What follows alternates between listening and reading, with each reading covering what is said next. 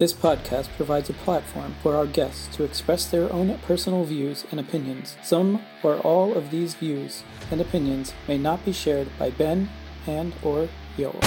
Welcome to the Too Dad to Quit podcast, the podcast where we highlight stories of dads on the other side of divorce to inspire and give strength to dads going through it. I'm Ben. And I'm Yoel. We are up to our fifth episode. Uh, we're really excited about it, and I'll get to it in a second. But I did want to remind you all Make sure that you do subscribe, like, share, and reach out to us if you want to tell your story. We do want to have you here. We want to have as many guests as possible. We want to tell your story, let you tell your story. And we, everyone, you know, even if you don't think your story is important, everyone has something to share and something to give over. And we really want to have you on it. This episode is with Noah Joseph. He is a car fanatic. He has two young children. He started in a small town in Canada and made his way thousands of miles away, built a life in a new country. Uh, he's very uh, calming, I would say, his demeanor. demeanor. And um, I, it was very interesting listening to him and how he's thought through everything that he's done, uh, especially the way that he and his ex are parenting uh, it's very, very well thought out, and uh, it's something that's very special. And to hear him talk about it is is really, really nice. Um, and what did you take from this episode? Uh, and it was, you know, I got a lot from it, but I'd love to hear what you got. Yeah, I got a ton from it. I, I also have to throw out there that he's a fellow Canadian, so that was exciting. I think this is the first podcast where we actually shared a drink together, Noah and I. Uh, ben will get you uh, in on that next time, maybe eventually. We'll see. I'll enjoy my water. uh, but that that definitely helped with the calming demeanor. But yeah, Noah. I mean, I know Noah for for a while, uh, and uh, he's just a pleasure. And something that I really took from it was the way he spoke about making a decision. You know, being intentional. He made a decision that he's not going to be angry. So he was quite candid about having feelings and emotions and having uh, a choice, really, a choice to make. You know, he can either go in the direction of being angry and resentful, and that could affect his communications with his ex-wife, and that obviously then trickles down into uh, you know how it affects his children. Or he can go the other way and make a decision to be uh, to let go of that. Uh. Even and, and intentional is a, is a great word for that mm. because he he said, you know, I only had two emotions and I never knew how to feel the thing before the reaction, which is anger and he decided that he needed to figure it out and get over it or he would be stuck in a horrible loop. And uh, yeah intentional is a really good word. Mm, yeah and not only that he was also you know like many of our other uh, guests he, he, talked about the fact that uh, he has gone to a therapist and that's important. I think it's important for men to to understand that there's no stigma attached to that especially uh, you know, these days uh, there probably should should never have been a stigma, uh, and certainly not these days. And and men need that. Uh, you know, they they need somebody to talk to, whether it's a good friend or a therapist or both. Uh, so he was very candid about that, and he was very open about how that's helped him as well. so I think there's just so many takeaways, and like you, Ben, I really really enjoyed the discussion we had. Yeah, and as a car guy, I really really enjoyed this episode, and enjoy. Welcome, Noah. So good to uh, have you on the podcast. Appreciate you doing this. Thanks. It's a pleasure to be here. All right, great. Just Wish I didn't have any experience to impart, but uh, if I do, then uh, glad to share it. Yeah, it's it's going to be good. I'm, I'm super excited about this. I know Ben is as well. Uh, I'm just going to tell our listeners, our audience, a bit about you. Uh, Noah Joseph is a Canadian Israeli who writes about cars for a living. He's a divorced father of two and is blessed with a twisted sense of humor, an unreasonable love for racing stripes, and a deep seated phobia of roller skates. Is that true? Not even. okay. He has a bachelor's degree that's almost worth the paper it's printed on. Clearly has a sense of humor, that's me ad libbing, yeah. and a face for radio. So no one tell him the cameras are rolling. And if anybody would see how many cameras we have rolling, try not to tell you Noah what's going on behind the scenes. Uh, in any all these newfangled gadgets facing you. Cheers before we get Cheers, started. All right, bro. Cheers. um, yeah, you know, being a fellow Canadian, except I'm from the better part of Canada, Yeah. Toronto. Noah's a Montrealer. still What part of Montreal? What, is it still? Yeah, I- you know, before the referendum or after the referendum. What part of what part of Montreal are you from, by the way? I'm from um, a town called Montreal West. Has about seven to ten thousand people. Uh, Uh, it's like right next to the Jewish neighborhoods, but like not. Is that the in it. fancier version or the not fancy version? It's it's it's not so fancy, but it's waspy. Or I was was like- it newer, like the newer version? Like No, sometimes they create new much older. neighborhoods, you're from New Jersey, and the new neighborhood Stop is like Brooklyn East, and it's this Right, same Brooklyn but to the to the east, but a little newer. right. So this was Montreal West, which was actually like built like before all the other towns built up around it. So it was like farmland mm-hmm. and these now very old houses. And the neighborhood's like hundred years old plus. I remember when they celebrated their centenary. Um, all the houses that were that were there when the when the town was formed actually got like a special plaque, and we missed it by like two years. Oh, jeez. Wow. Is it closer to uh, Côte St. Luc? Right next to St. Outremont? Luc. Oh, okay. Right next to Côte Saint Luc. So I walked to Shul in Côte Saint Luc. Synagogue. Got it. Okay. And Côte St. Luc is close to Outremont? I'm asking. No. That's where my mom grew up. So I'm just Oh curious. yeah, no, Outremont is like another part of town. Ah, got it. Okay. Yeah. Cool. It was a nice place to grow up. It was interesting being like one of the only Jewish kids in the neighborhood. Mm. Um, but I went to Jewish school, so I had like you know Jewish friends from school who just like didn't so much live in my neighborhood. at Hmm. all. You have siblings? I have one older older brother who kind of doubles as a sister sometimes. Okay. All right. Were you guys close? Should we ask to explain that one I don't know. after the opening joke? I I'm kind of hesitant. I was going to tell my story, but now I'm like, forget it. This is getting more interesting by the Yeah. minute. Um, were we close? Yeah, we were very close growing up. We did everything the same until like our paths just like diverged. Mhm. He became a hipster, and I became religious, and he moved to the states, and I moved to Israel, and yeah. when did you move to Israel? um, it's been 19 years now. Yeah, I moved right out of college. You're college. kidding? I 19 years? 19 years. Holy moly. It's, yeah, 2004. I'm almost at uh, 2023. What was the catalyst for that?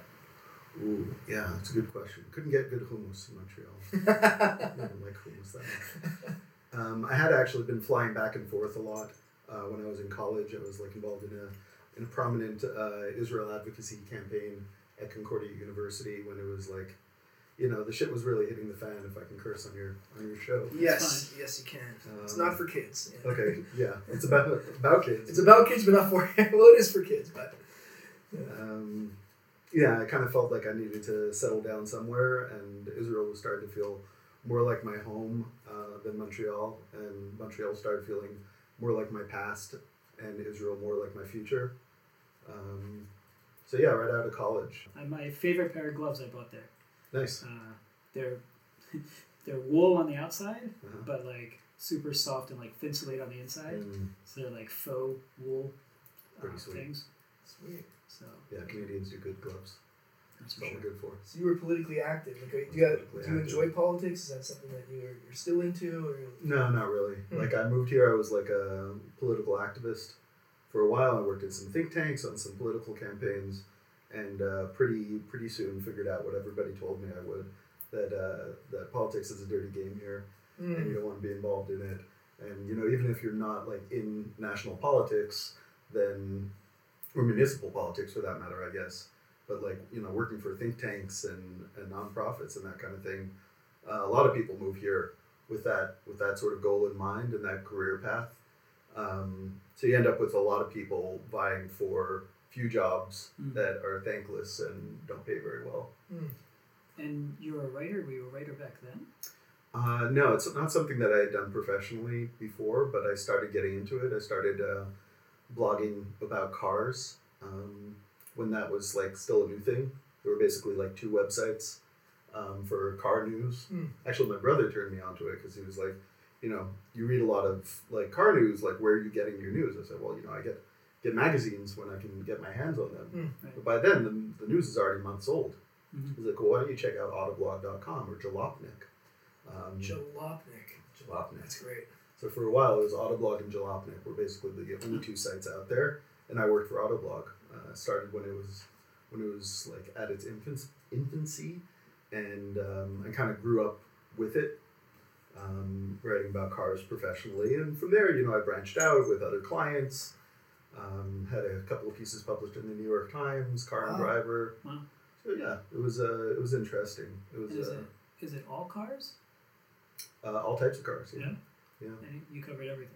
Yep. I covered whatever the industry had to throw at us, and uh, all the automotive news that was fit to print was our, you know, our approach to things. One sec. We're not done with cars. We're gonna get back to that in a the second. cars? Okay. Uh, But I'm just curious because this just came up in conversation with somebody. Uh-huh. What? And this is funny because I'm told a lot that I think too much. Uh-huh. But ironically, I'm about to Who ask tells you. me that? Well, you know, and that's what that because you you you were to think. What is a think tank? Can you explain to our audience, Ah. or really to me, but to our what is a think tank? Was I talking to you about? I was talking to Not somebody me. about. No. Yeah, what the hell Yeah, is I a don't know tank? where the term came from, but basically it's like a like a research institute, but but like not like a laboratory. You know, coming up with ideas and and positing policy and like that. So you know, political research institutes that were coming up with policy recommendations um, came to be known as think tanks. Uh-huh. And so, how does it? They get grants, or it's they're nonprofit, or how does it work, like financially? Like, what's the Yeah. model there? I'm just curious. Do you Yeah, know? I think they it, would, you know, they would get funding from various sources. Mm. Uh, I worked at one just around the corner here, and um, here in Jerusalem? here in Jerusalem. Yeah. All right, cool. Yeah, Thank there's definitely different models, Yeah. but also you know some politicians will go to think tanks and ask them to research something, or Right. you they're like brains on demand. Yeah. Brains on demand. I like that. All right. And apparently, especially in the states now, there's um, there's a lot of policy that ends up a lot of legislation that's basically written by these think tanks, and it gets proposed to you know some lawmaker Mm. who adopts it, sponsors it, gets other people on board. And so, you know, you need the legislators to actually sponsor it and to Right. support it and to vote on it. But a lot of the a lot of the heavy work is being being done by by third parties. Hmm. Cool. All right. Now that we got that out of the way, back to car. Back to the cool stuff. So I see you've got a Ferrari behind you. Yes. I actually, a, uh, growing up, my one of my neighbors actually had that car, but it wasn't a real Ferrari. It was like a kit they built on top of an old Oh, Corvette or funny. something. Yeah, I've seen some of those. So, any stories behind these Well- pictures? Yeah, these are photos that I took. They were two of my favorite photos that I took um, in my work. That's awesome. This is a Ferrari 250 GTO that's worth about $50 million. Five zero. Five zero. And it's Woo! red Almost. for all the listeners out there with a white uh, circle with a number 10 on the side. It looks like a pool, like a cue ball or something like that, right? This Yeah, tan what do they call them? They call them like a golf ball or something, Yeah. where they would put the number on, on old race cars. I forget what the term was. Hmm. But I saw this racing around at an event at uh, on a track in, in Canada, actually, the Circuit Mont Tremblant. Wow. Can you, Um, can you I say that? cannot. God I'm not bless even you. going to try. Gesundheit. Not even going to try. Uh, it's a great racetrack, and Ferrari held an event up there, and I had a good good relationship with one of their PR people there. So they had me up there, and you know, I photographed this from the side of the track. That's awesome. And, yeah, How close were you? Because it looks pretty close. Or is it looks pretty close. I was zoomed in and, Right. and then cropped it. Did it telephoto? Um, yeah, I think I used a telephoto lens. I mean, yeah, it was from pretty far away. Not like you know. But the real question is, how many people have you told that the guy in the passenger seat is you? Ha. Yeah. Well, this car actually, they asked me um, if I wanted to be driving it for the shot or to be taking the shot myself. that looks like All ben, right. that looks like Ben over there. In the One driver's seat, second, by the well, way. everybody. Yeah. For the listeners here, they have no idea what you're talking about. So I want to hear you describe that car because I know what it is. Uh-huh. But You for know- our listeners, please. You know what it is? Write it down. I want to test you afterwards. But anyway, It, carry start- on. it starts with an M. All right, here we go. That's a McLaren uh, 650S Son of a Spider bitch. Uh-huh. that I was. Um, I drove that car in the south of Spain, and that's at the Ascari Race Resort, which was like a racetrack that's basically for for wealthy individuals to come Like and just yeah, for people like I, I was pretending that I was like for. And that was fun. We, we were just driving that, that car on, on local roads and around that racetrack to kind of see what it could do. And uh, and then we were doing photography on the track, and they said, you know, do you want to you want to come along for the photo session? Do you want moving shots? Because I took a lot of static shots. Right. They kept like moving the car in between shots. Yeah. Um, and they're like, we're, we're doing moving shots next, so you can either be in the car and we'll photograph you driving, Right. which I actually did on another trip with with McLaren in a similar car. Nice. Mm. But for this one, I actually wanted to take the photos myself, and I was leaning out of a moving van. I was going to ask you. That's awesome. Tracking the shot. Wow. Yeah. That's And it's orange, which is my favorite color. So It's my least favorite, favorite color. But Yeah. McLaren orange. That's uh, that's their trademark color, just like Ferraris is red. Right. So you got into your love of cars at what age? Just so Ooh, since yeah, I was a little kid, my brother and I would buy all the car magazines that we could. You know, we would pool our allowance, and like you know, my nickel and your quarter. Like, what can we get? We save it up at the end of the month. Wow. Is your dad into cars, or is like your own you and your brothers? Really, it was mostly yeah, me and my brother. And we would quiz each other on car trivia. And did you buy like only car magazines? Like I grew up reading Robb Report, and I don't know any 11, 12 year olds that read Robb Report, Yeah. but that was like my favorite magazine in the world. Yeah, you see the fancy cars. Yeah, that it was fancy there. cars, yachts, Right. like Right. Right. Right. was. So we bought we bought yacht magazines also because we my parents had a boat. Uh-huh. Um, still have it. It's a Carver 530, uh, big power boat, two enormous engines. Um, and yeah, we would, we would take that all the way from Lake Champlain by the Canadian border down to Florida, Wow. Wow. the whole U.S. East Coast. Do you have a cottage or something, or like what? Nope, just the boat. We would Just sleep the on the boat. Yeah. Really? Yeah, we did Pesach Wow. Seder on, on the boat. Passover Seder. Wow. That's awesome. Yeah. Oh my god, two of them. Wait a Two. Seders, yeah. You didn't take it on like the Canadian lake cottage Nope. areas? No, we would You drive down like an hour and a half. To- Uh, either on, on Lake Champlain, which is where, where they keep it most of the time, Okay. which is a huge lake. It would take like a couple of days to get from, from the north to the south Wow. of the lake. Uh, but it's very narrow, so you know it's not just like wide open water. It's it's a really nice place. Uh, I had uh, two of my uncles, my mom's older and younger brothers, had houses on the lake, so we would uh, you know go Do- visit them. Do you fish also? Um, Or we didn't do much out on the boat? fishing. My grandfather would come down. He also, you know, he lived around the corner from us in Montreal. My grandparents, and um, you know, he liked fishing. So when he would come down to the boat, we would fish. Um, you know, show me and my brother what we were doing wrong. Nice. You water ski off of it? Any No, sort of too big for water ski. Jet skis, nothing. Um, so we had a, a dinghy, uh, like an Okay. inflatable. dinghy? Yeah, yeah, I yeah. love that. I love that. I haven't heard that term. Is that a Canadian term, or do you call No, it No, No, dinghies no, in it's really a yeah, dinghy. okay. It's a dinghy. Dinghy's a dinghy. Okay. dinghy. Playing with my dinghy Yeah. from a young age. Would expect nothing less though. So, any other like crazy hobbies you're into besides obsessing over cars? Uh, no, no. I like writing. I like cars, and that pretty much takes up all of my time.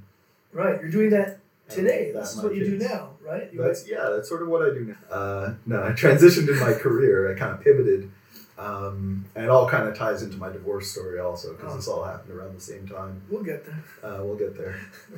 Um, yeah, I started working at an automotive technology company here in Israel, which is like it's a huge growing sector in uh, in Israeli high tech, um, and I, I write content for them. So you know, the last assignment that I did, even though it was like a little bit more involved than some of the news articles that I would write in terms of like how many stakeholders there are and who who needs to see it before it can get published.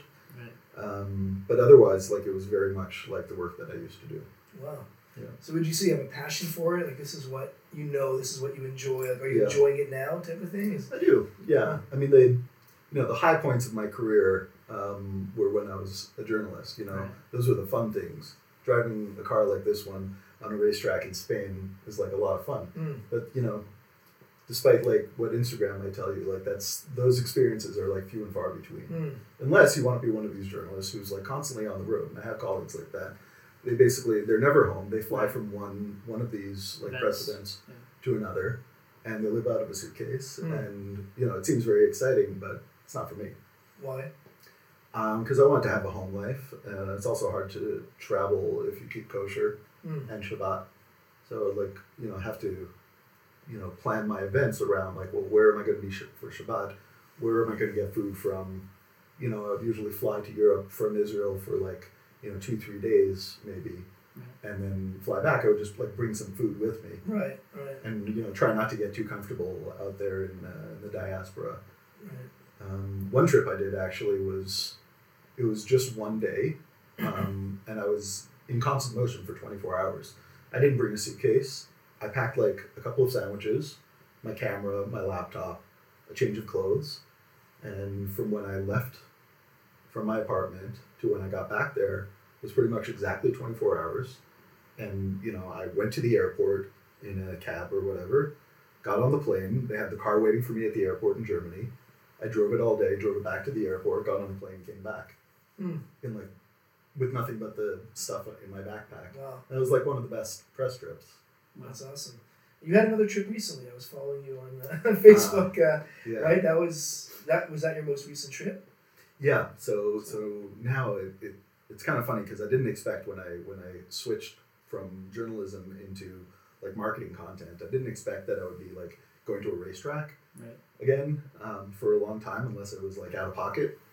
Um, but yeah, the company that I work for, we, we launched this initiative where we're sponsoring a racing series. So we, we went to the racetrack a couple of times, once in, in Belgium and once before that in, in Italy to go and like, you know, see the races that we're sponsoring and meet the people that we've been working with. Wow. What was that like? A lot of fun. Yeah. A lot of fun. There was one like 24 hour race in, Wow. in Belgium, and like we went with a contingent of people from the company, and some of us, you know, are, are also you know some Sabbath observant Hmm. um, for for our broader listening audience. Hmm. Um, so we, we rented a house like right by the racetrack, and I'm like making kiddush, uh, blessing the wine on Friday night, and you know had to like pause for a second as like all the cars went. by. Whizzing by. Wow. Wow. Um, so yeah, that that that part's been fun, and uh, and we have a couple of these like professional grade twenty thousand dollar racing simulators set up in the office. Wow. Wow. So on some days when I don't have the kids to come home to, and really well nobody to come to home Right. to, if I'm not picking up the kids from school and gone at the end of the day, um, Kindergarten. Yeah. right? Then uh, then really uh, you know I'm walking into an empty house. Um, so you know I'll work late and then go over to to the main office and, and just sit there for an hour trying to perfect my lap times Wow. and embarrassing myself terribly, realizing just how far I am from And how many kids do you have? Two that I know of. Okay. You can never really be that. How many that you don't know of? What Good question. boy, girl, boy, I have a boy and a girl, so I've got both both those bases covered.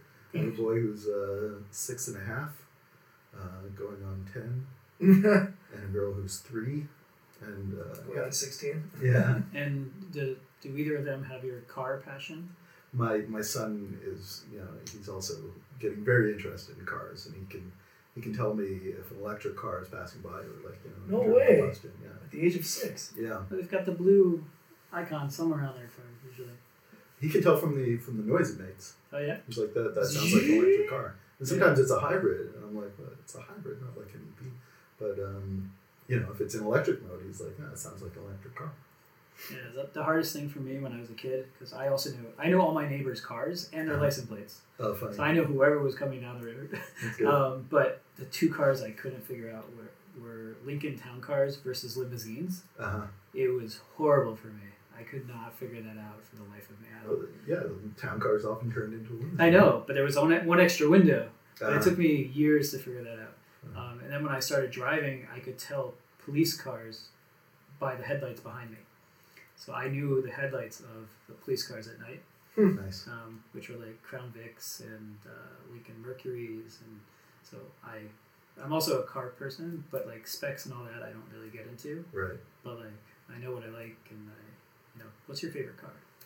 I'm I'm partial to Ferraris personally. Which All one? Italian Which one? cars. Um, 250 GTO would be pretty nice. All right. Mm. Mine is a uh, Ferrari F355, yellow.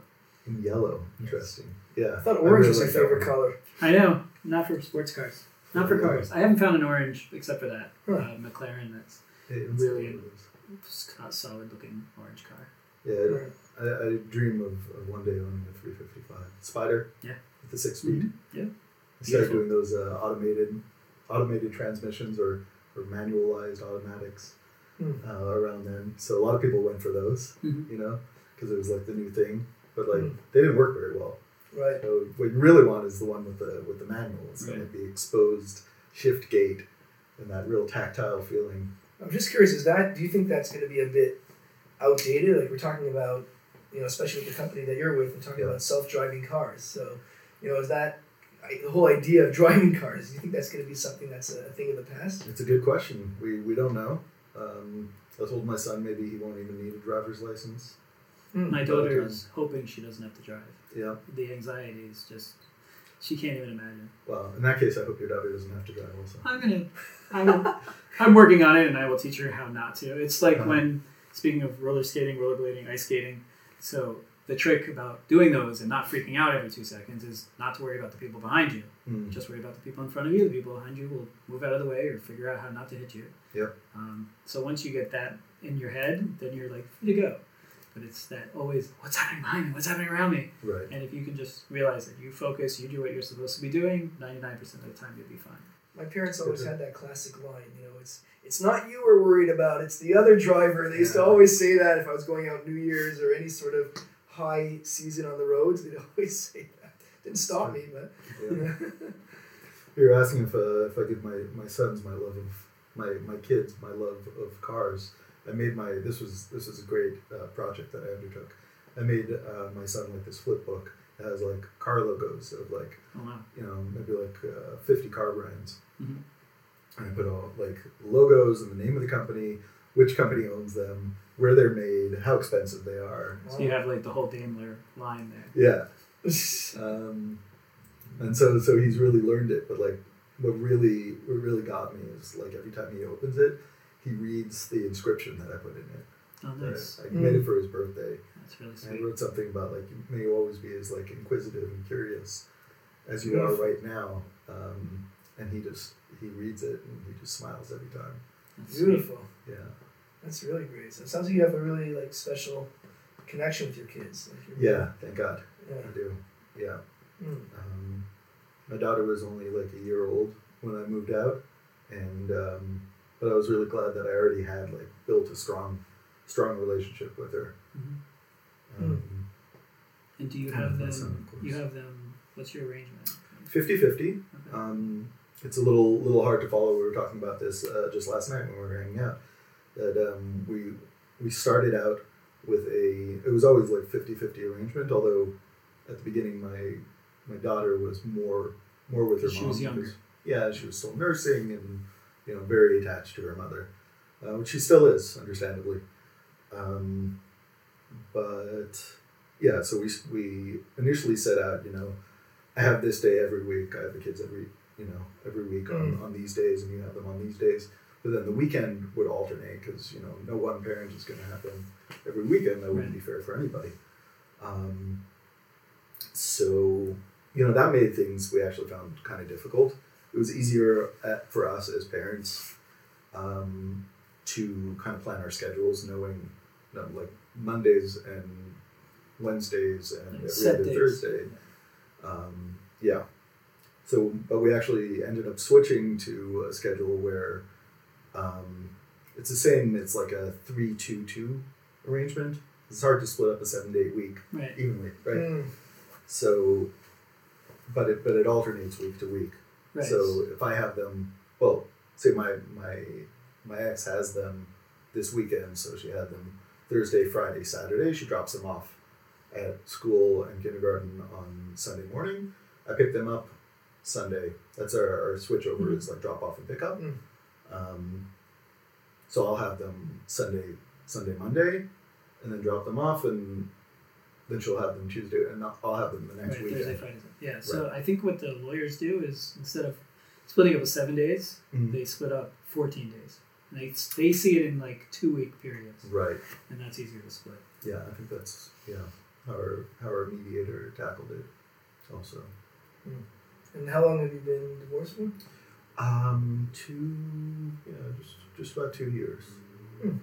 Yeah, a little bit plus with like the separation. Right. You know, we separated when basically when I moved into this apartment, Mhm. and um, and then you know it just took a little while to work out the paperwork, Hmm. finalize everything.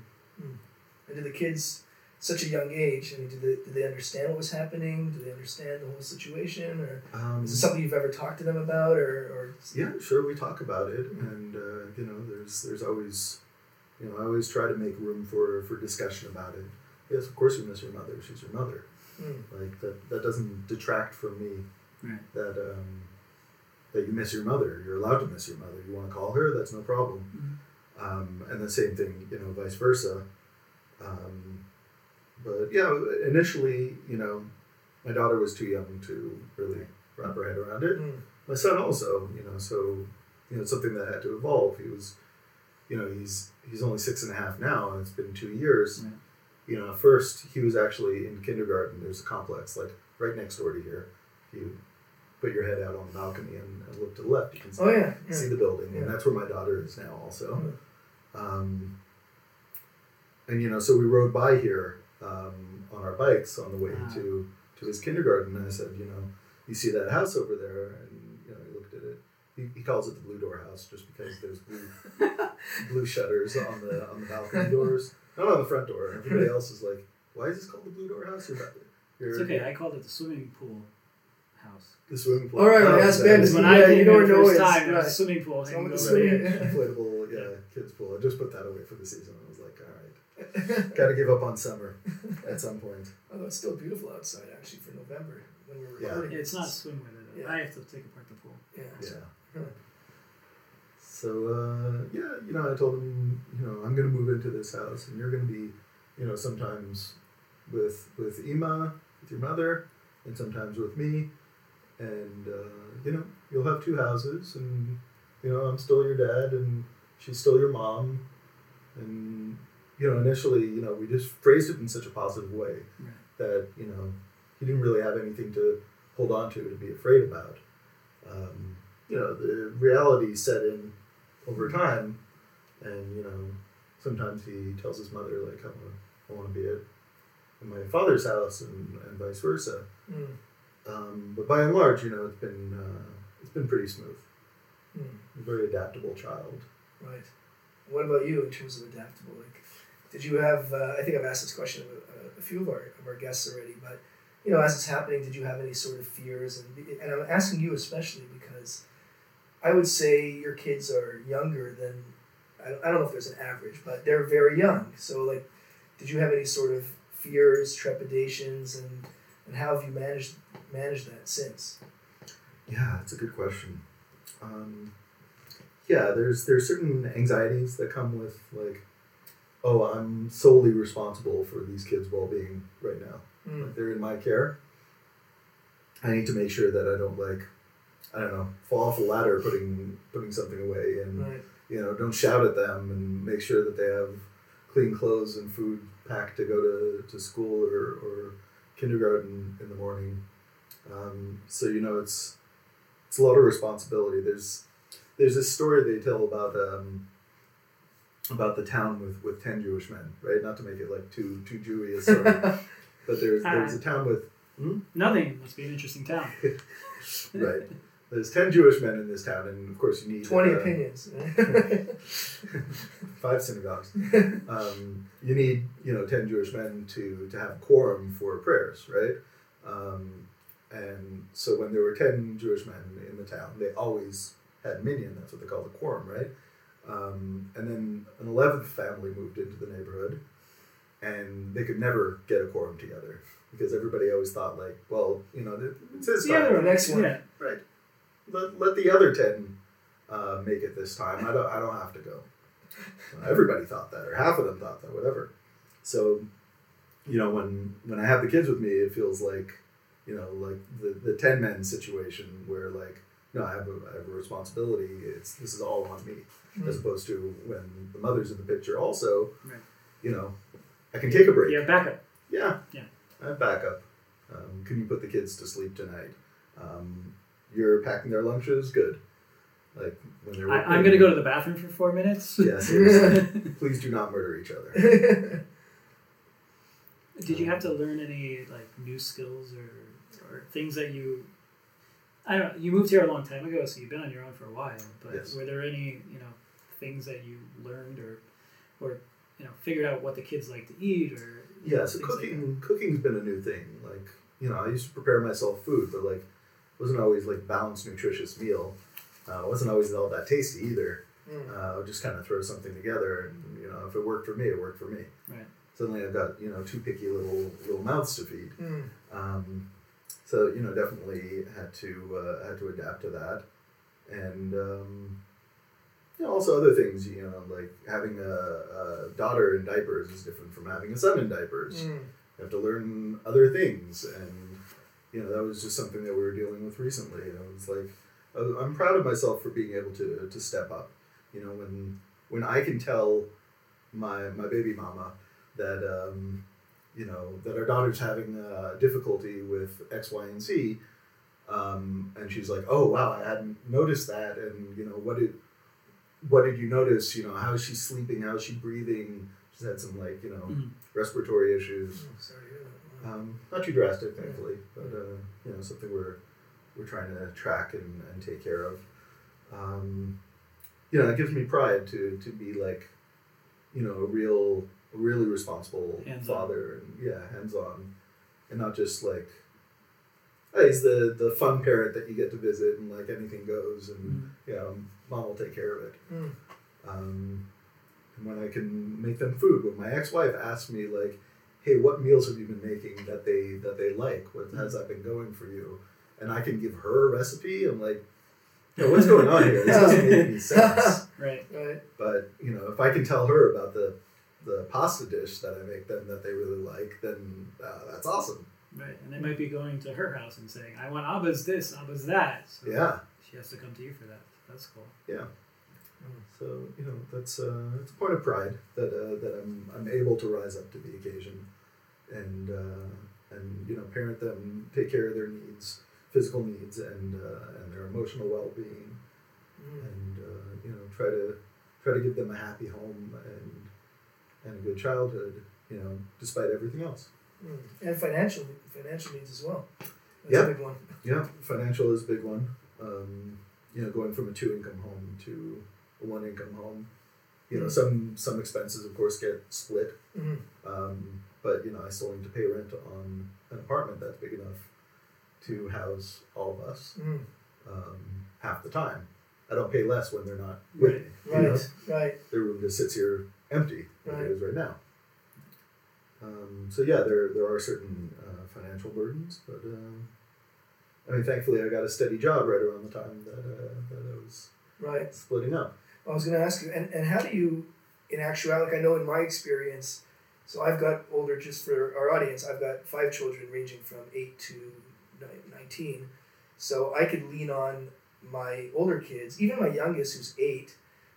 There's already a certain level of independence, but at, your stage where the kids are still, your oldest Yeah. is 6, how do you actually manage, you know, the sort of work life work life balance as uh, you know as at this point in your life you know being at the stage that you're at as a single dad how do you manage that like how do you actually manage the two Um, yeah, no, that's a good question. It's uh, it can be tricky. Thankfully, you know, I work in an environment with a lot of other parents.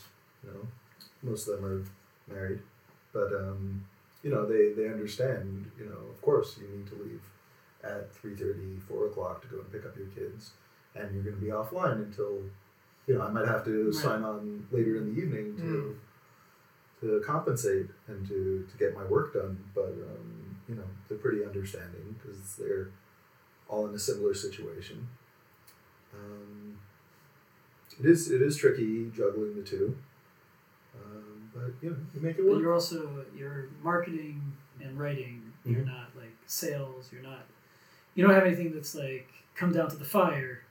You have deadlines, of course. Yeah. But like if you do it at four o'clock or you do it at eight o'clock, as long as you're on, you know, I assume it's a lot easier than someone that's like involved in sales or has to be in front of a computer all the time or Right, something that has to be on all the time. that's true. Yeah. Hmm. Yeah, as long as the work gets done in a timely fashion. do you ever have to lean on any do, do you have anybody who can help you if or have you ever needed that like do you ever use babysitters or even friends or anything like that or you're pretty much self-sufficient in that sense well, I like to be self-reliant. right self-reliance is a better word yeah Um, yeah, I mean, I, there there are friends that I could call upon. You know, if uh, you know I can't make it, something's come up and I can't make it to pick up my kids. Mhm. You know, to call somebody or to hire a babysitter. Um, you know, my ex-wife usually has a babysitter that she or two that she works with. She's like, you know, if you ever need her, you should call her also. Um, I prefer to just do it myself. Hmm. Um, And was this flexibility when you were looking for a job? Did you have this in mind? That I was going to be getting divorced. What do you mean?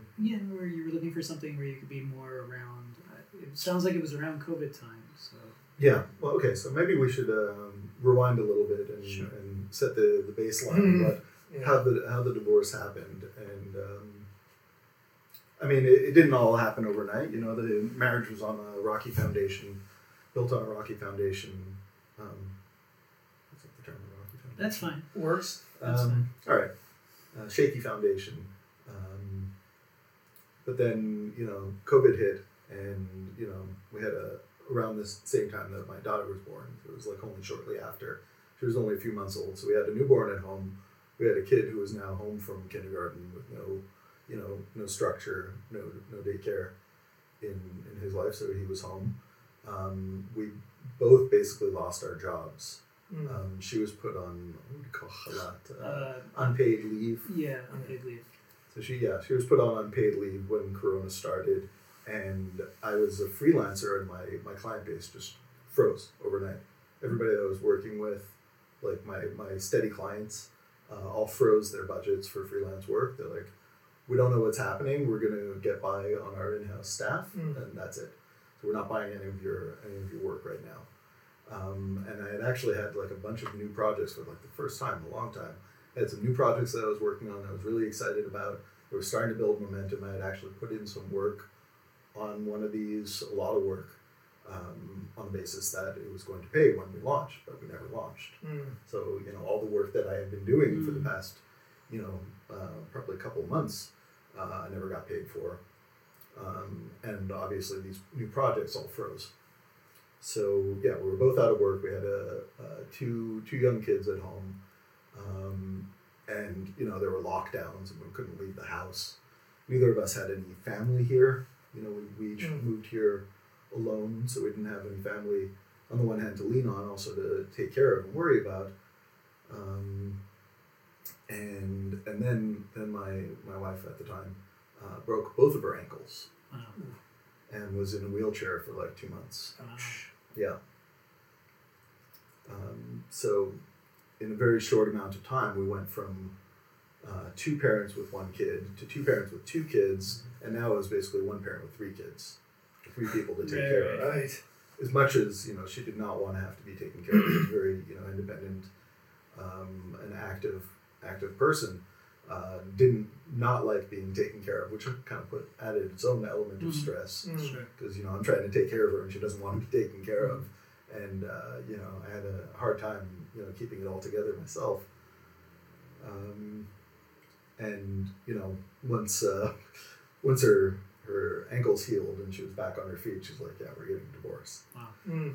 So you know that was uh, like I said the the load of bricks that broke the camel's back, because it wasn't just a straw at that point. Mm. the, the camel was in ailing health as it was. Right. Um, and yeah, right around that time, it was on, on my my daughter's uh, first birthday. We actually both started new jobs. Um, and and shortly after that, I, I found this place, moved in here, and um, and that's that's where we're at. Mm. Okay. Um, so we like to, you know, that this podcast is for people that have been through divorce and, and dads that are surviving and, and being productive after.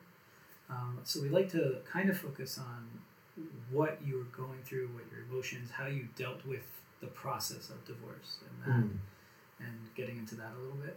Yep. Um, Yeah, that was certainly a journey and an ordeal, and um, you know, a process that I think ultimately made me um, a better, stronger person Mm. as a result. Um, you know, I used to. I, basically, I, I had two emotions before before I went through this kind of life altering experience. I was either happy or I was angry. I was never sad. I was never forlorn or Mm. you know any other of the range of human emotions. I had two modes. Um, and now you know I might be you know a lot more sad than I ever had been in the years prior, but you know at least I, I know how to feel sadness. Um, I know how to feel longing. I know how to feel. If I feel sad, it's not somebody else's fault. I don't have to get angry at somebody for, because I'm I'm Mhm. sad. That's not to say that I'm sad all the time. I'm Sure. not. But you know, it's it's a new new life experience to be able to uh, to experience. Do you know where that happy, angry, that how you became that way? Is it? Yeah, I think a lot of it stems from um, from my childhood, from my upbringing. That um, you know, I'm not going to get into the whole dynamics now, but you know, things that I wasn't even aware of. That you know, when when you grow up with something, by definition, that is your normal, right? Mm. Sure. Whatever you experienced in your upbringing, that's normal. And then you get older and you realize, and I'm sure just about everybody realizes this because you know what is normal and you know what do we you know what what human being as a parent is capable of delivering a perfectly balanced childhood to Right. their to the to their children Right. We all um, mess up one way or the other, right? right So- i'm just trying to mess up different from my parents versus me. Right. well said. Yeah. right. Yeah. And how did you find those new emotions? Did you go some? Did you get help? Did you? I did get help, and, and I made certain um, decisions um, about my own. You know, when when we first started dating, my ex-wife told me that one thing that she really, she really liked about me was that I was emotionally intelligent, Mm. which isn't a term that I was even familiar with at the time. But you had it. But apparently, I had it. Mm. Um, and have it. I could be like deliberate and and thoughtful about what I was what I was experiencing and how other people were feeling. Um, so you know, kind of built on that, but you know, turned it turned it Right. I was about to say that's an outward thing, so you were Yes. able to turn it inward. Yeah, and start really exactly to really examine you know how I was feeling and what I was experiencing and and almost more importantly what I was going to do as a result. Mm. So, you know, I started going to therapy. I found a great therapist um, who's been, you know, a huge help in, um, in helping me wrap my head around things and understand myself better. Mhm. Um, but a lot of it also, I mean, first I need to decide that I want to go to therapy, which is, you Mm. know, Yeah. a big first step. I had never gone to therapy before. Um, and and certain decisions that like you know I don't want things to turn out the way they will turn out if I don't change something right now. Mm. So, for example, um, when when you know the marriage fell apart, and I'd really been fighting to try to to keep our family together. Mhm. Um, you know, the first instinct was to be you know really pissed at the woman who was leaving me and breaking up my home. Um, but I realized I didn't want that kind of relationship with her. I didn't want to put my kids through that. I didn't want to make the situation worse. Right. And I didn't want to carry that anger Mm. with me all the time. Mhm. And I told myself, I need to make a change in in my in my character and in my perspective and the way that I conduct myself. And this will be the hardest part, but the most important. The, the challenge immediately in front of me is not to be angry at my ex-wife. Mm. And man, that was that was hard. It's the first person you want to be angry at. Um, but you know, I made that decision, and to the best of my abilities, and you know, improving, increasing abilities, I think. Um, you know, I followed through on it because I didn't want to catch my kids up in this in this dynamic of of two parents who are angry at each other. It's just it's toxic in so many ways. And um, and to her credit, you know, she she responded in kind. I don't. I'm sure she went through, you know, a similar kind of uh, thought process herself. Um, and it's it's difficult to to keep up for sure. It's like you know a whole kettle of fish. I was going to ask you: Are you saying that because there's ongoing communications? There is. So Yeah. is that why? excuse me. Is that why you're saying it's difficult to to sort of keep that mentality or keep that consciousness in front of you at all times to like not get angry and things like that? Yeah, I need to remind myself, first of all, I don't need to get angry at her. If she does something that upsets me, why do, why do I really care? This person is in my life, for sure. I don't need to feel injured by something that she says or does, or doesn't say or do. You can't control that. I can't control that, and it doesn't it doesn't need to affect Well, you can. You, I mean, you can, you can't You control, can't control how you her feel, actions. but you can control. We can control our. I, I'm asking. Like, I'm sort of asking, sort of saying, you can control your responses, right? Yes. Correct. Right. Yeah. I'll give you an example. Um, you know, she said she was going to IKEA, or that she had gone to IKEA. Now, when I said I was going to IKEA, there are things I need around the apartment.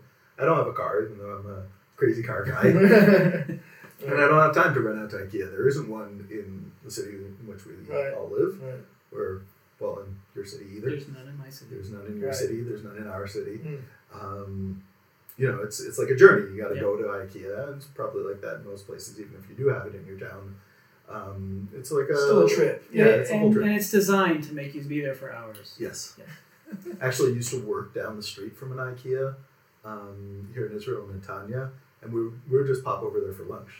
Right. I'm like, oh yeah, yeah, we need more more salad bowls. Okay, guys, I'm gonna go get salad bowls. I have to interrupt for a second. I was listening. I always talk about what my favorite podcast. One of my favorite Smartless, and Will Arnett was saying like he feels IKEA is Swedish for fight because he says you see husbands and wives, you know, couples go there and they're like, we don't need it, but I want it, but we don't need it because the whole store looks so enticing. Yeah. Anyway, I thought it was a great line. Anyway, yeah. Yeah, so we went to IKEA a lot. when we were uh, a lot. And we, we would go to IKEA when we were dating, when we were married. cheap ice cream and uh, all the food was cheap there. But anyway, Yeah, there was a lot of. Well, I guess we just have different tastes. you don't like that like bright neon light that they have there. Oh my god, I don't even Anyway. like most of the furniture in this apartment. It's my stuff. it's functional. Yeah. Yeah. Um, So you were saying yes, you went to IKEA, or you were you were going to yeah, I was gonna go to IKEA, and when I told her I was planning on going to IKEA, she was like, "Oh, can I send you a list of stuff that I want?" Like, I don't have to buy anything for you. You're my ex-wife. I'm Mm. not shopping for you. Mm. Of course. Like that's that's my internal Wow. voice. And I'm like, yeah, of course. Like, if I can get it, then no problem. I didn't end up going, and then like a while later, I heard that she went because she just moved into a new apartment. It's right down the street here. Mhm. I can practically see it from here. Yeah, she didn't tell you. And she didn't tell me. So she doesn't have to tell me. First of all, this is what I what I told myself. I had to remind myself, like climb down from that ledge a little bit. Um, she doesn't have to tell you that she's going to IKEA. She doesn't have to offer to pick up anything for you. She doesn't have to ask if if you need anything. Um, and also, if you need something, if you need a favor, then ask. So I came back from like my first reaction was like, "Why would you? It was okay for you to ask me to get you something, but you didn't offer when you were going. Why do I need to feel injured about that? Mm. I don't. Right. It's Mm. such a small thing. It's a ridiculous thing to be offended about. And like this internal voice in my head, like, you know, that doesn't need to need to prevail. You know, you don't need to just follow whatever your instinct is.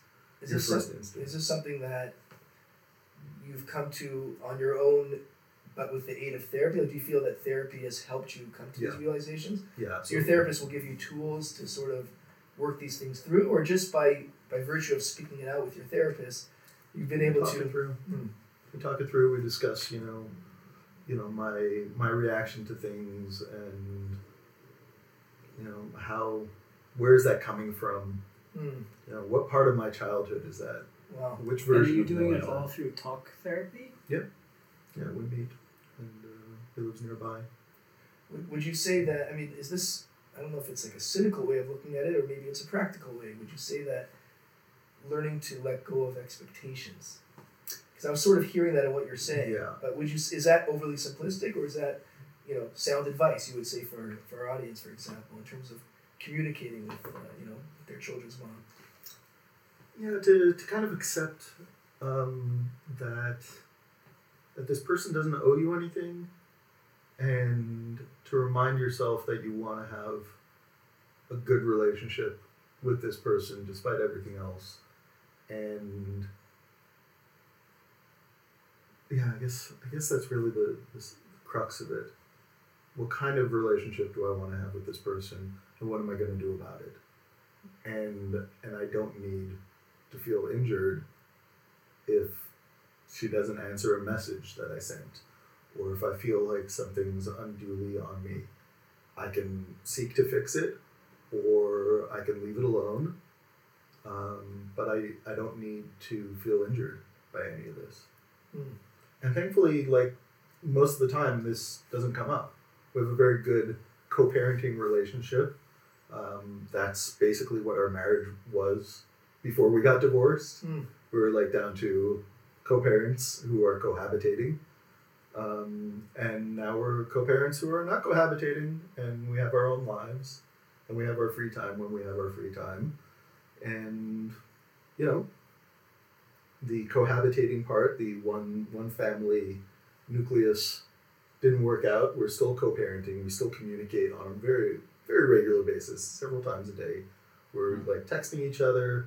Um, just this morning, you know, this has one been one of my weekends off, and uh, you know, I spent a good part of it catching up on sleep. They said you can't do this. Mm. I caught up on sleep, and in the morning, not early morning, late morning, I heard a tiny little knock at the door, Mm. and there was my daughter at the door with with her mom, um, telling me to you know come to the park with them. That's It's a great park right across the street. So um, so we spent you know a good chunk of the day, the four of us, Oh. together in the park. Wow. Yeah. Because she lives just on the other side of the park. You know, we're all we're all neighbors here, and um, yeah, thankfully we have a, a good a good co-parenting relationship. This is the way that I that I kind of think of it. I, I don't know much about game theory. I took a, a class that touched on this in college. Um, I understand game theory about it as well as I understand women, which evidently is not very good. Good thing it's not a podcast on women. I can tell you how marriage fails. I can't tell you how it succeeds. Um, do as I say, not, as I do. Not yet. right. Right. So if you take a look at it at the situation of two people getting along, right? Especially you know when the stakes are higher and the the um, emotional baggage is, is more there and there's there's more potential for things to go wrong, right? So it's a binary decision for each person at every at every point at every potential point of conflict. Um, they both have to choose that we that we want to not be angry and combative with each other, right? So if there's that means there's like four decisions taking place Mm. in any like potential conflict, right? I have to choose that I'm not going to be angry and not going to be combative, and she has to choose the same.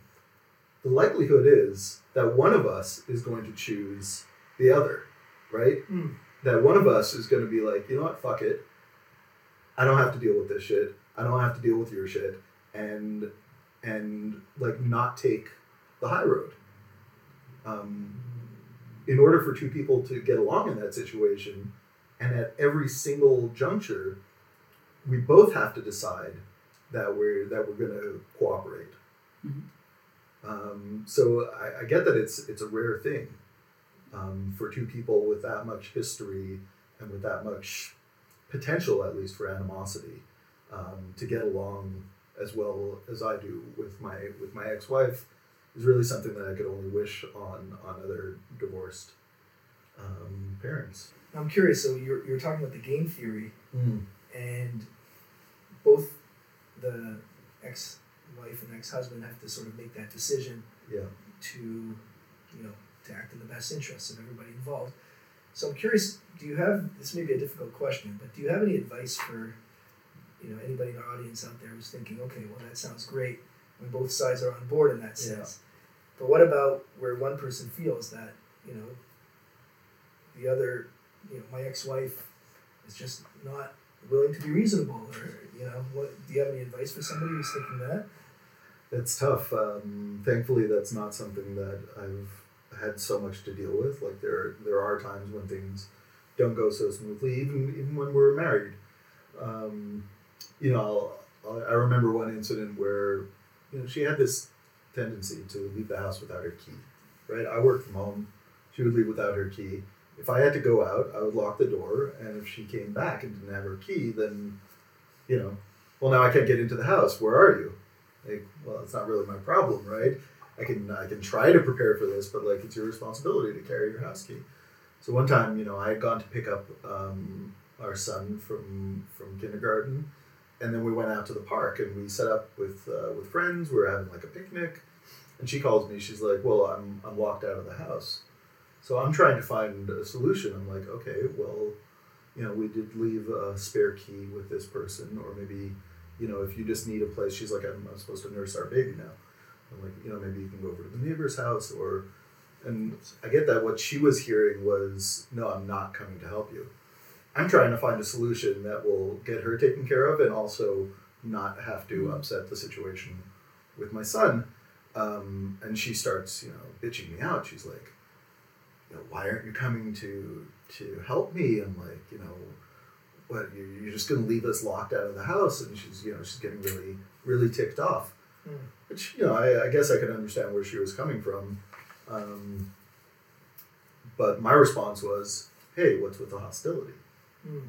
Instead of like, you're yelling at me, you should bring your key. Like, to kind of de-escalate the hostility and no what i'm trying to do is find find a solution that'll work for everybody. If this solution will not work then we'll figure something else out. I will come and let you into the house. Mm. i'm not like locking you out out of spite that you didn't carry your key right? Right.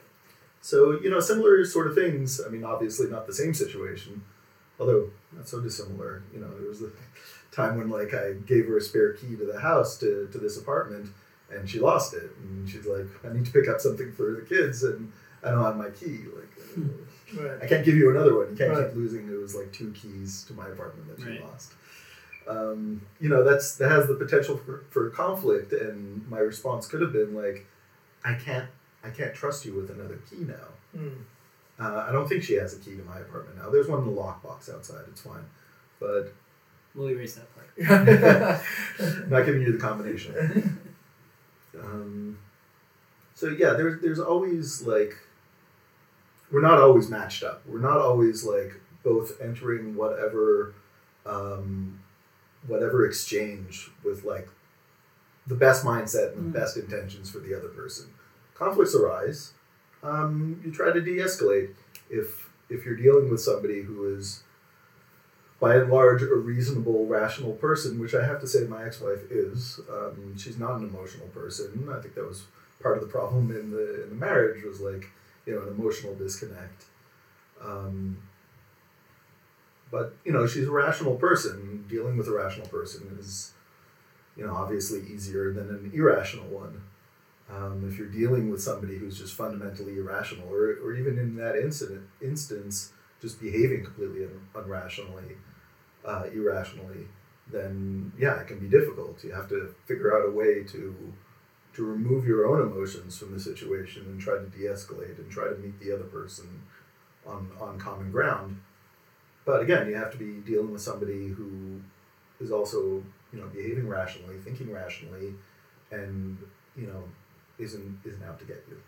Right, and, and that kind of ties into my next question. It's a great segue because I don't think anybody, including you and everything you've just said, would say that anybody, any man has to be, and it goes both ways, but from the context of, of a man, uh, in this situation, has to be a doormat. So, in other words, we can have an opinion, right? Or let's, say, you can have an opinion about your children, for example. Me, you know, let's say, you know, what school you want to send your child to, and your ex-wife may have a difference of opinion.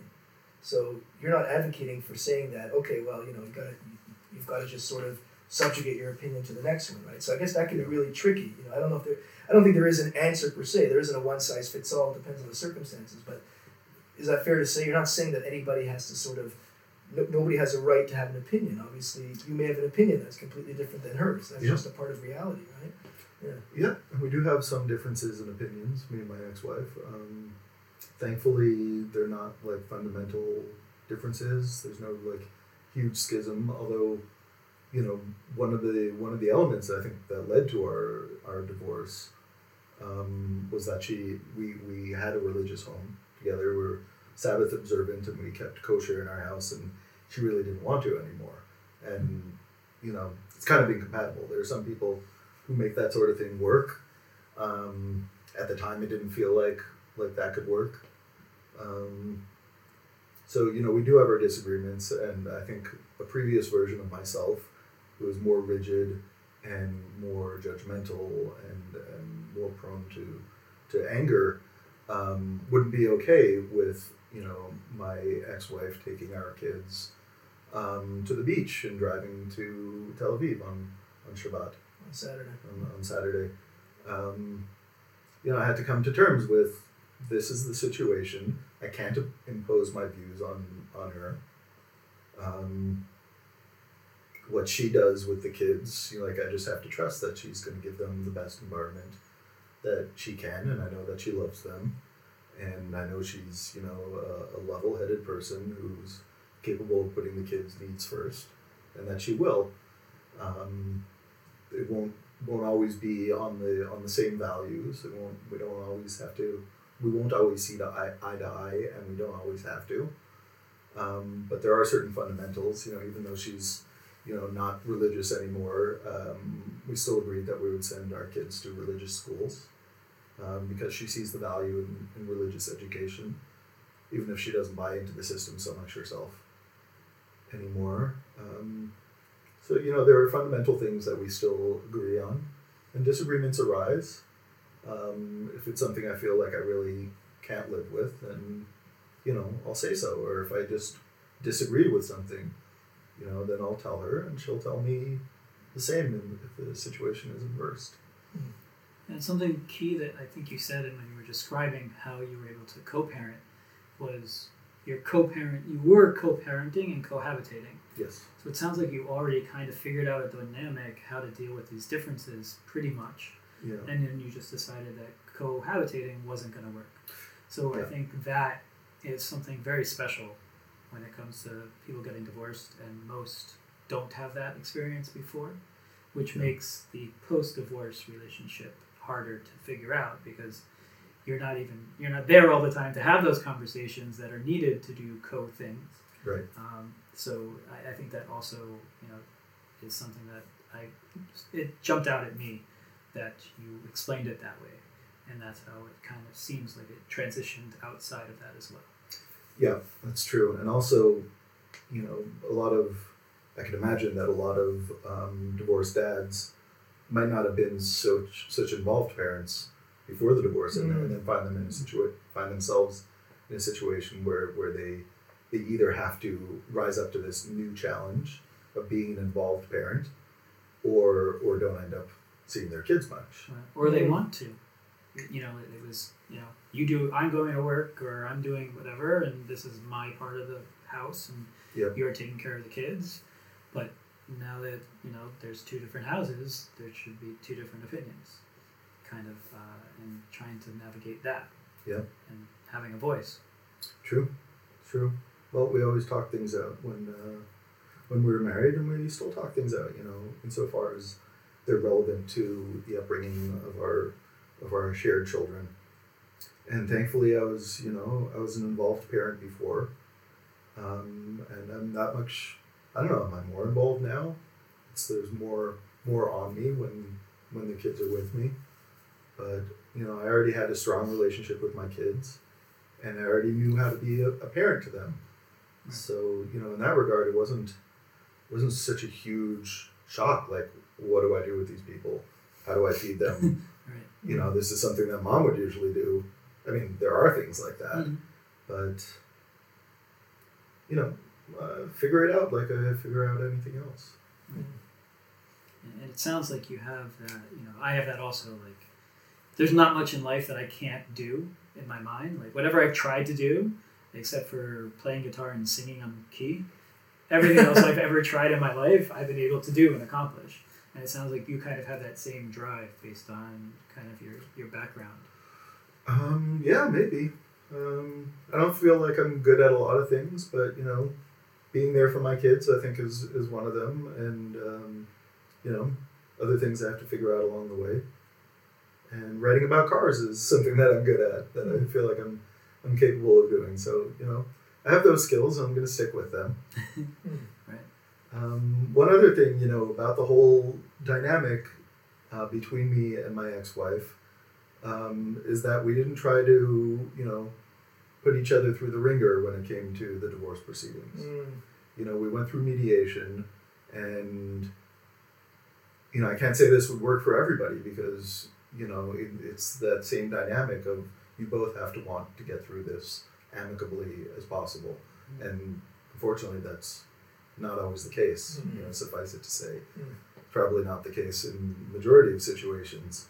Um, but you know, we both entered it. She waived certain rights. I waived certain rights, Um, we both agreed that you know the parents need the kids need both of their parents. Uh, she wasn't out to try to get the kids away from me um, because she knows that children need their father. Children definitely need their mother. They also need their father. Um, so you know there wasn't a wrestling match over over custody, thankfully. And in terms of our assets, we didn't have a lot of assets, so there wasn't much to argue over. But you know the Israeli system where we live, you know, presumes that the father is going to support the mother. Um, now, part of our whole marriage dynamic was that you know I supported her through grad school and in starting her career and she really you know ran with her career um, to her credit but you know at the same time i was like picking up the kids and, and spending time with them after after school and you know i was at home to working from home but i was there to like you know do laundry and dishes and you know she wasn't working while she was in grad school and you know so i already had like an experience of of being an at-home Mhm. parent. It's not like I just went to school, uh, went to work every day, and came back and like, okay, good night, kids. Mm. Um, I was involved, and and you know, I already knew what that was like, and already had that good relationship with my kids. And I think part of the part of the dynamic with with our marriage that led to our divorce was that there was some resentment that I wasn't like out pursuing a career and making more money like like she was. Somebody had to had to be at home holding things together, and I I was working, but I was a freelance writer. I wasn't Right. like raking in the cash. Mm. Uh, I had more lucrative contracts at some times than others. It was time for me to to start, you know, pursuing my business a little bit more um, in a concerted manner. Um, so yeah, there weren't a lot of assets to divide up.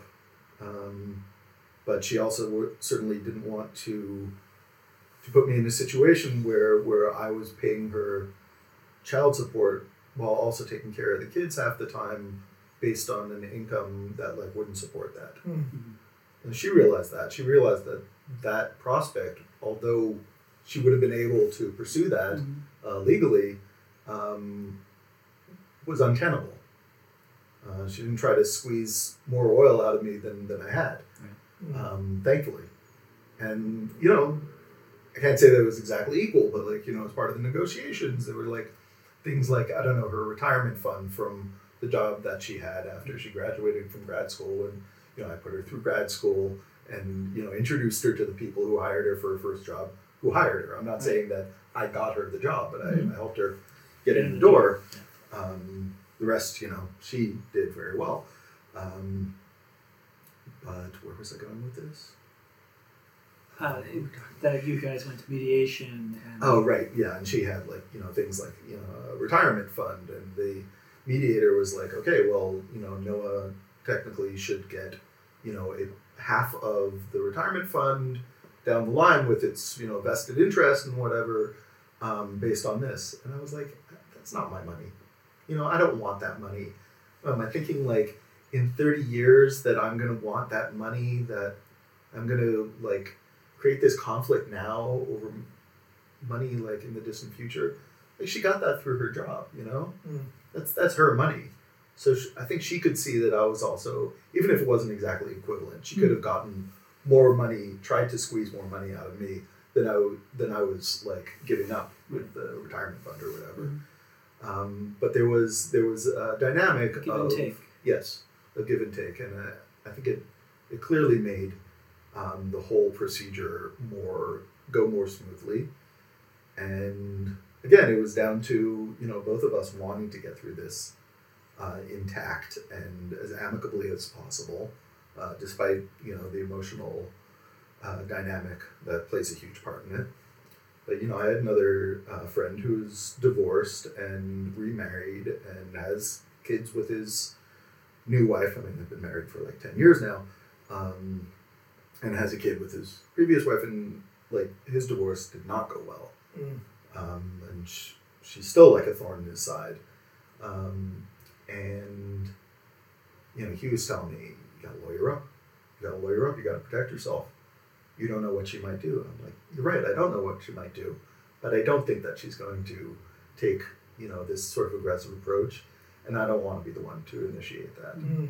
Um, so I did. I left myself vulnerable. Vulnerable. She she could have, you know, lawyered up and and you know taking the shark approach. Taking the lawyer advice. Take yeah, um, but she didn't, and you know we got through the process um, easily enough. Uh, there were a few sticking points, but you know concessions were made on both sides, and we got through it. And when we went to divorce court, you know we. Uh, we presented a united front to the judges who, you know, look for. I think it was with the rabbinical judges. You know, in Israel, there's there's like this dual system where you have to get a, a rabbinical divorce, a religious divorce, and also a, a secular legal divorce. Um, so you, you know, you do one then the other. Um, I think it's the, the rabbis who like look for a chink in the armor, right? If they if they're not convinced that you both really want to get divorced, then they're not going to grant the divorce, and they'll tell you to go and work it out Mm. um, which might be good in some situations. I don't know. In our situation, we talked it through. We're like, don't throw, don't show any shadow of doubt. We have to both come in there and say this is what we want. Mm. I heard about another couple who they, you know, they, everything was settled. They had their contract, divorce contract, all finalized, and they went into divorce court and they asked her, you know, do you want to get divorced? She says yes. And they ask him, do you want to get divorced? He's like, well, no, I don't want to get divorced. And they're like, okay, so we're not granting it. Like, okay, but like that's the way the system works. And they, you know, he answered the question honestly, but you know, not very intelligently, I guess. Right. But just to be clear for our audience, you know, not to get too into the legalities, you know, my, my legal background, I can't help myself, but you know, again, fortunately that that worked out great, and it sounds like you were both very prudent about it.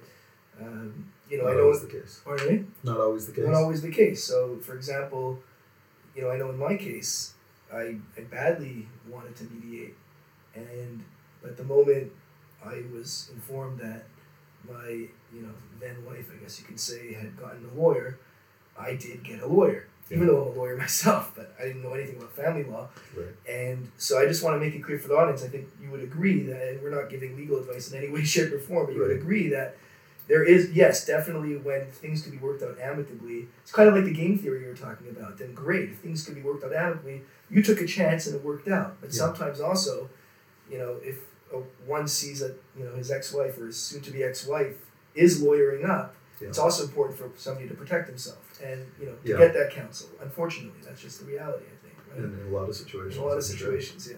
No, certainly wouldn't advocate that nobody ever lawyer up. Um, sometimes you know lawyers are called for. I'm I'm thankful that that I took that leap of faith and that it didn't backfire.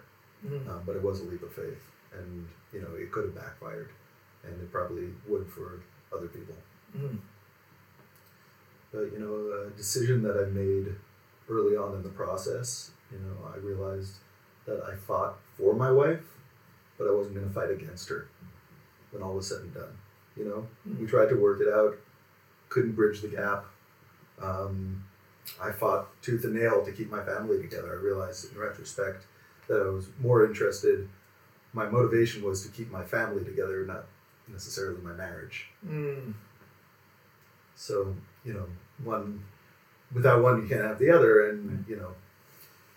So that that approach didn't work out. But when uh, when all was said and done, you know, her mind was made up. She heard me out. We tried. Um, we tried at the best of both of our abilities. Maybe not, but you know that that fighting spirit I didn't then translate to to like putting against her. Right, which is incredible. I mean, you say it, you say it very simply, but I just want to make it clear for our audience that, and I'm sure a lot of men listening or, or watching know this. That is incredibly hard. You have to really surrender your emotions in that sense because like, like ben was saying before you're still feeling it. You're still feeling the emotions but you have to make like a Her- herculean effort to really let go of that. So that's that's incredible. It's really uh, it's really amazing. I hope our audience really understands that. That's really kudos to you. Thanks. It's um, you know it's challenging. It's been difficult at times, but um, you know I'm glad that approach has has worked until now, and I hope that it continues working. When we when we uh, first got divorced, um, I realized that I, I had to make a change, and you know I didn't want to be angry anymore. I think I touched on this before. Mm. I didn't want to be angry anymore, and the first person that I wanted to be angry at, that I felt I would be angry at, was my ex-wife. That's what's right in front of me and causing all my all my emotional distress and uphe- upheaval in my life. Um, this is the biggest challenge, and this is the one that I'm going to have to tackle first. Are you worried? You mentioned kind of going back a bit, but I'm curious. you mentioned going to the park today. I don't know if it was today, but with, Mhm. with your ex-wife. Are you concerned that it could be confusion for your children?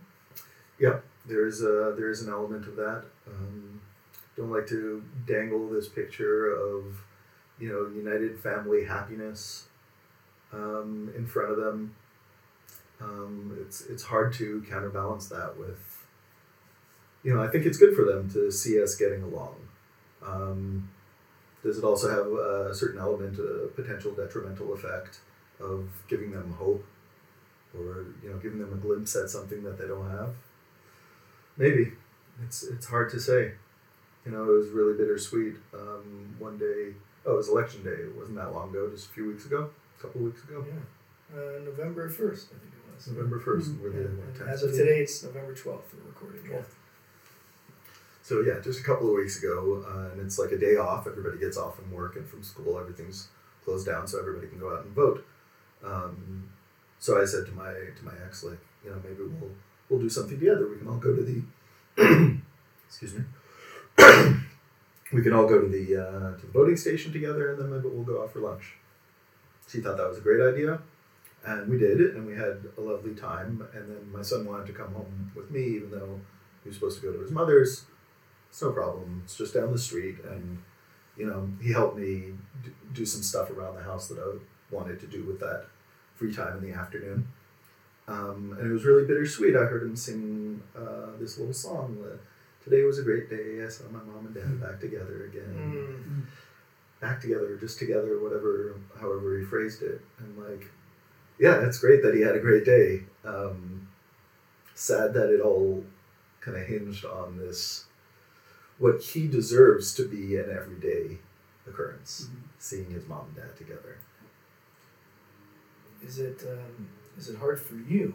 Like, do you find that because you've been able to let go of emotions, you know, ongoing basis, you're constantly working on yourself, but the fact that you've done it, let's say, in interactions with her, so when you go out with her, do you find that that can be challenging? Like, I know for myself, I feel that it's just there was a moment, there was a period of time where my ex-wife and I, you know, I was, you know, I would almost even say like, oh, we were like friends, you know, a very brief brief moment, but there was this moment in time, and I just realized it just it was not it was not healthy for many reasons, hmm.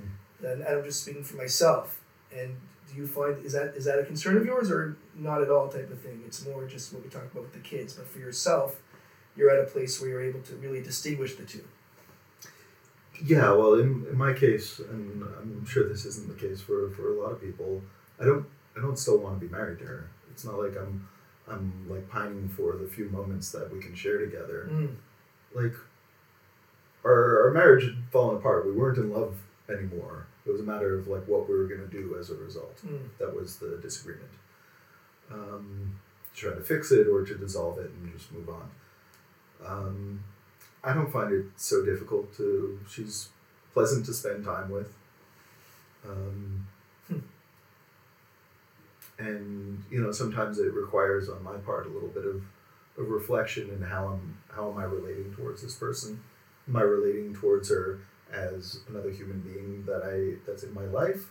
Am I relating towards her as the closest thing that I have to could because I'm not remarried.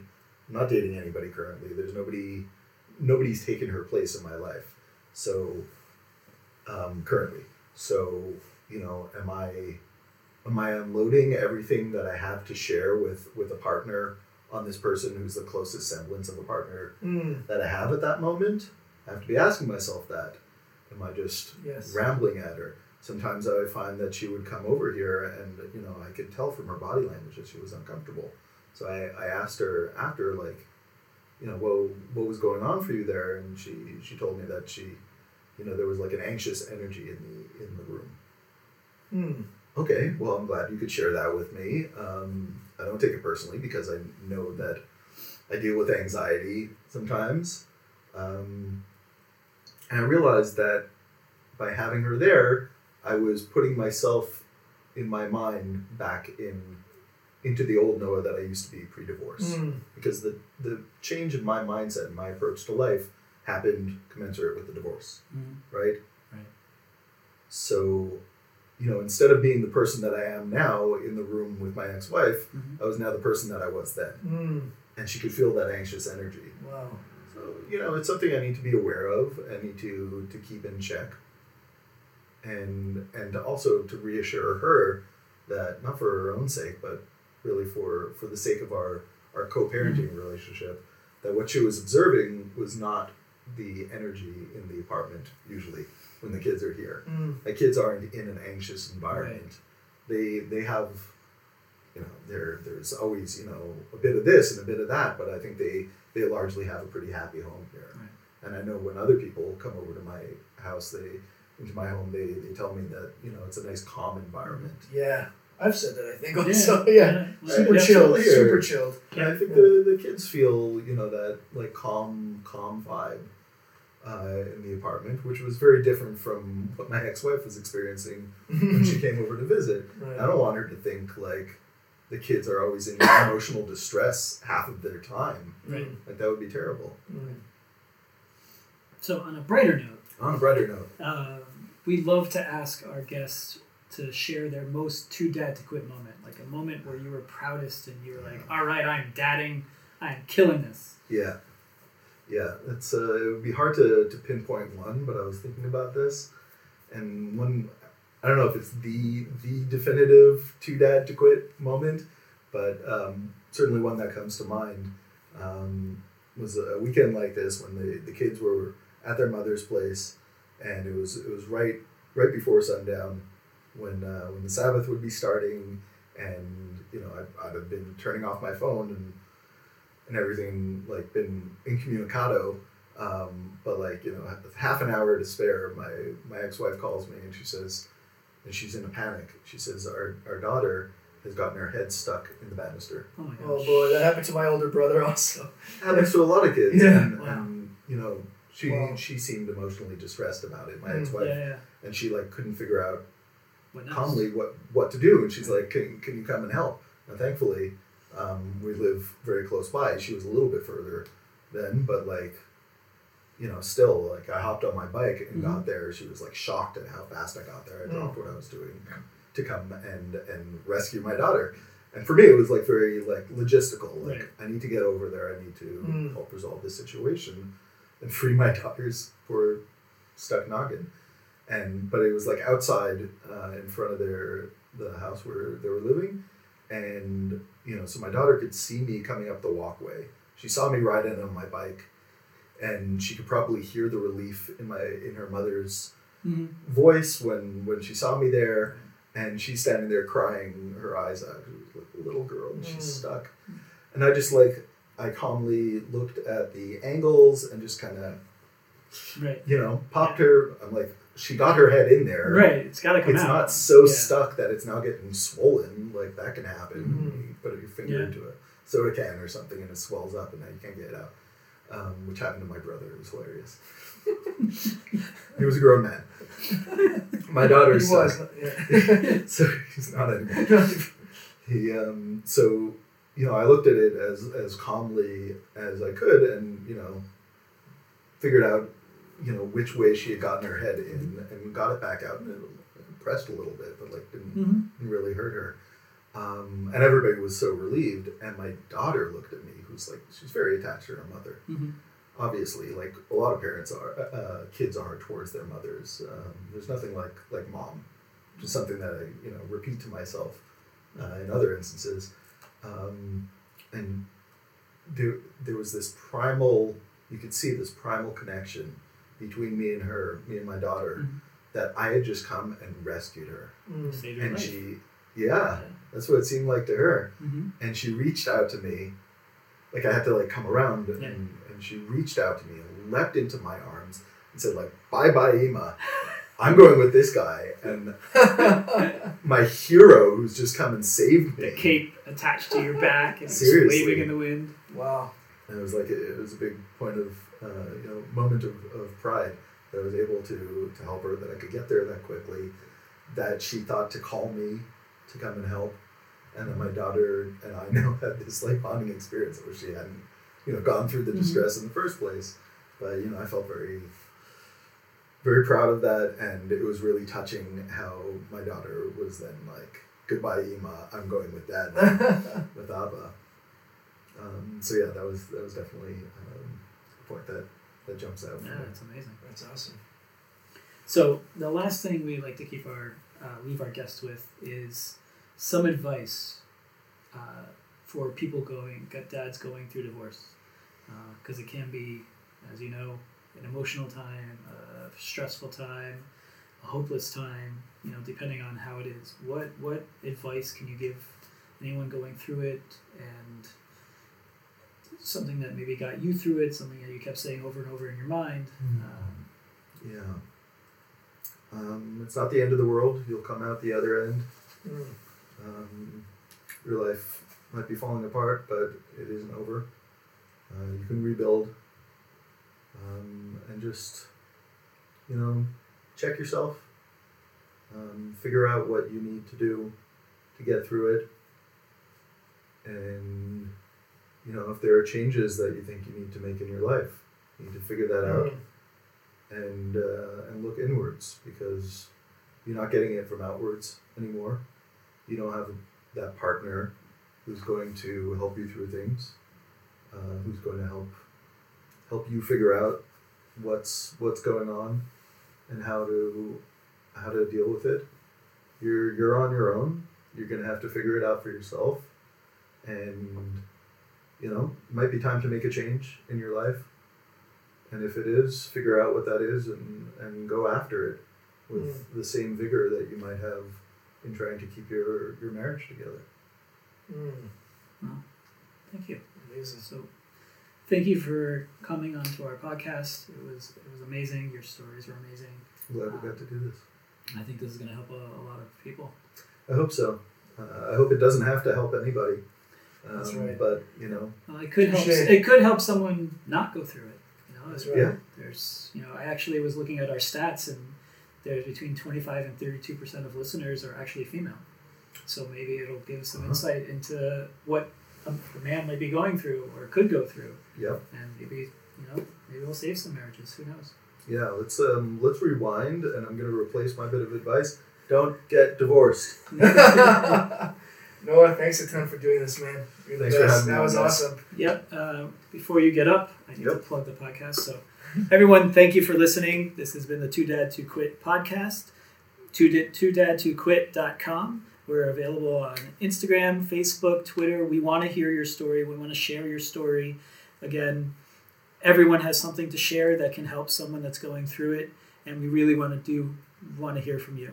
Don't forget to like, subscribe, share, review. Those reviews really do help our ratings and I think we're onto something really big here. And uh, thank you for listening. We'll see you next time. Thank you for listening to the Too Dad to Quit podcast. Available at toodadtoquit.com.